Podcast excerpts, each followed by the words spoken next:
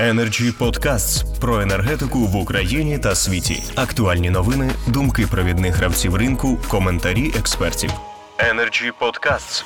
стимулировать заказчиков балансироваться, да безусловно, но только оператор ГТС должен выдать заказчику информацию. Вот у тебя отборы или подачи, вот такие, ну в первую очередь подачи, да, вот у тебя подачи вот такие. И вот эта цифра не поменяется. А если и поменяется, то она поменяется, я тебе своевременно дал. Но она не поменяется там плюс 20% или плюс 30%. Или когда, допустим, оператор э, вначале выдает одну цифру, потом другую цифру. Заказчик услуг транспортировки с оператором ГРМ не имеет никаких договорных отношений. Он имеет отношения с оператором ГТС. Поэтому оператор ГТС, выполняя свои договорные обязательства, ты за меня, ты с меня снимаешь деньги. Поэтому аллокация, вот ты мне сказал в 18.00, вот аллокация вот такая. Вот и все. Вот, на это, вот это вот константа. Мы на этом закрыли вопросы. А если тебе оператор ГРМ дает не ту информацию, Владимир Васильевич сказал по поводу того, что там факт не имеет никакого отношения, потому что в добе мы никогда факта не, не, не сведем с э, узлами учета, которые еще не вымириваются еще добу. Там что в регламенте написано? Про, прогнозирующая сторона. Вот оператор ГТС, найди такую прогнозирующую сторону, там, закажи, что хочешь. Но чтобы твоя информация, которую ты дал заказчику, была константой. И все.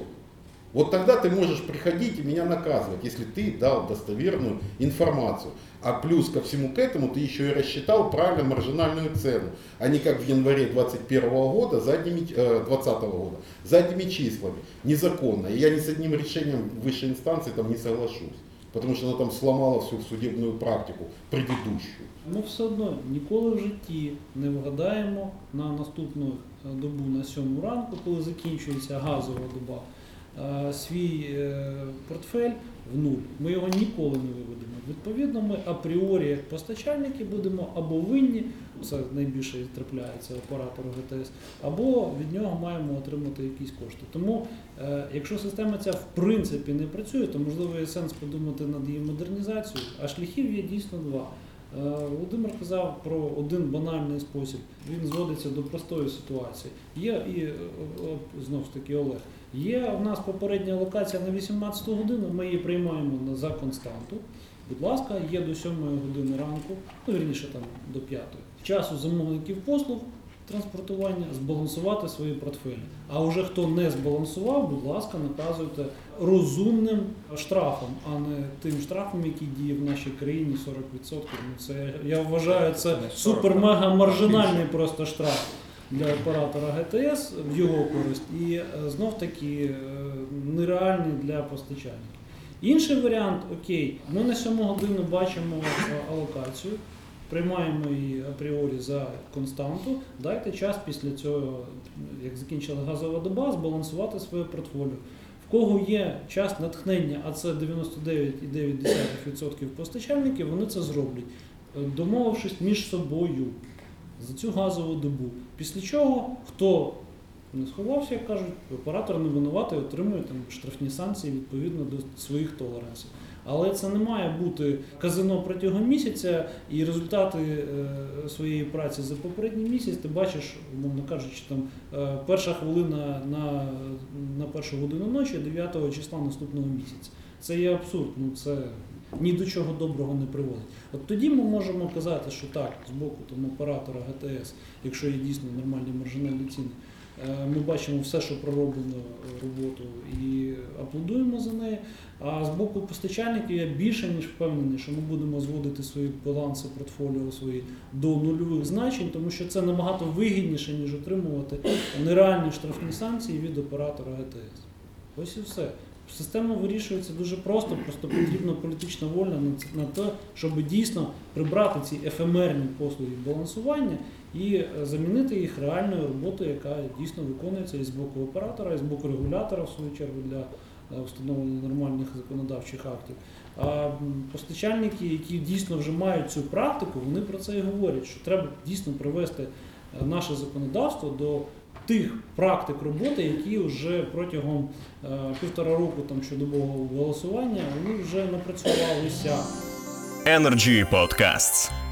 Є питання, от так, flexibility, яка є в оператора, то що в нього там розказано було, скільки то мільйонів кубів є в трубах е, газу. А в нас виходить, що нас чітко обрубають, і при тому, при тому нам не кажуть, скільки ми спожили, не спожили. Ми маємо самі здогадатися, а потім в кінці ми дізнаємося. Тому як і виходить питання, як ми маємо балансуватись. Так вони ж кажуть, в ноль збалансуйтесь. Ми можемо балансувати, дайте нам ще одну добу, дайте нам дані, добу, і ми за наступну добу збалансуємося. Півдоби. Все. А, якщо в нас немає цієї інформації, ми не можемо балансуватися в ноль. Якщо ви нам даєте зріз і кажете, за, за минулу добу в тебе не баланс там мільйон кубів, то за, за наступну добу ти просто йдеш цей мільйон на ринку, купуєш і закриваєш свій небаланс. Тоді в тебе є можливість. Зараз в нас такої можливості немає. Ми маємо зробити best assumption, який він буде по факту, ми не знаємо. Тому що ми скільки не просили, ну правильно було сказано, у нас немає договорів з оператором ГРМ, інформацію ми дістати не можемо. Нам кажуть, ідіть встановлюйте лічильники. Добре, кул, класна тема, в Європі працює, ідіть встановлюйте лічильники. Лічильники які не коштують 2 копійки.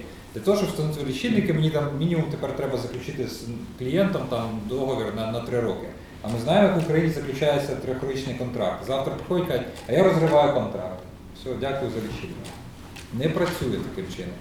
Тому встановлення лічильник за рахунок постачальника це дуже гарний подарунок. Тому абсолютно згоден, що можливо є рішення цього всього трошки змінити систему балансування. Energy Podcasts. Я хотів би доповнити, от я слухаю, да, Андрія, Сергія. Ми говоримо про другий крок. Я хотів би все-таки повернутися і звернути увагу на перший крок. А чи був він взагалі? Розумієте, це дуже важливо, тому що обговорюємо тут ціни, маржинальні, вони формувалися. Вони... А чи була необхідність, скільки, от дозвольте Вільям задати питання, якщо знаєте, скільки разів в місяць, скільки діб в місяць оператор газотранспортної системи звертається до свого контрагента по договору про надання послуг балансування, да, Нафтогаз Трейдинг, да? Скільки разів Нафтогаз Трейдинг в місяць надає цю послугу балансування? Я хотів би звернути увагу, що 312 регламент е, все-таки оперує поняттям операційне балансування і розписує там зв'язані між собою дії оператора. Є необхідність, йде труба в мінус, він виходить на якусь площадку, є вона нема, або звертається до надавача послуг балансування, йому надають послуг балансування, за це сплачують ті, хто пішли в мінус. Так? Весь ринок сплачує. Але якщо нема цієї дії за рахунок великого запасу труби, то можливо треба розглядати трошки інші інструменти. Можливо, інструмент переведення з позитивного на негативний небаланс, да? ну я так по-простому. Як можна зробити цей взаємозалік між замовниками з позитивним з замовниками, але ніяких 80% з мінуса до плюса да, не має бути. Ні, 20 з 20. ні, ні, ні, там якщо взяти нижній верхній, То, до да, 90% доходить. це різниця між Це можна по-різному рахувати. Ще маленький коментар. Абсолютно логічно Володимир каже, що якщо у нас, ну, умовно кажучи, ідеальна ситуація, система сьогодні відбалансувалася там, на 10 мільйонів кубічних метрів, скажімо, викупили в Нафтогаз. А відповідно в когось негативних там на 30, а в когось позитивних на 20. Тобто в нинішній ситуації всім виписується на 50 мільйонів небалансів.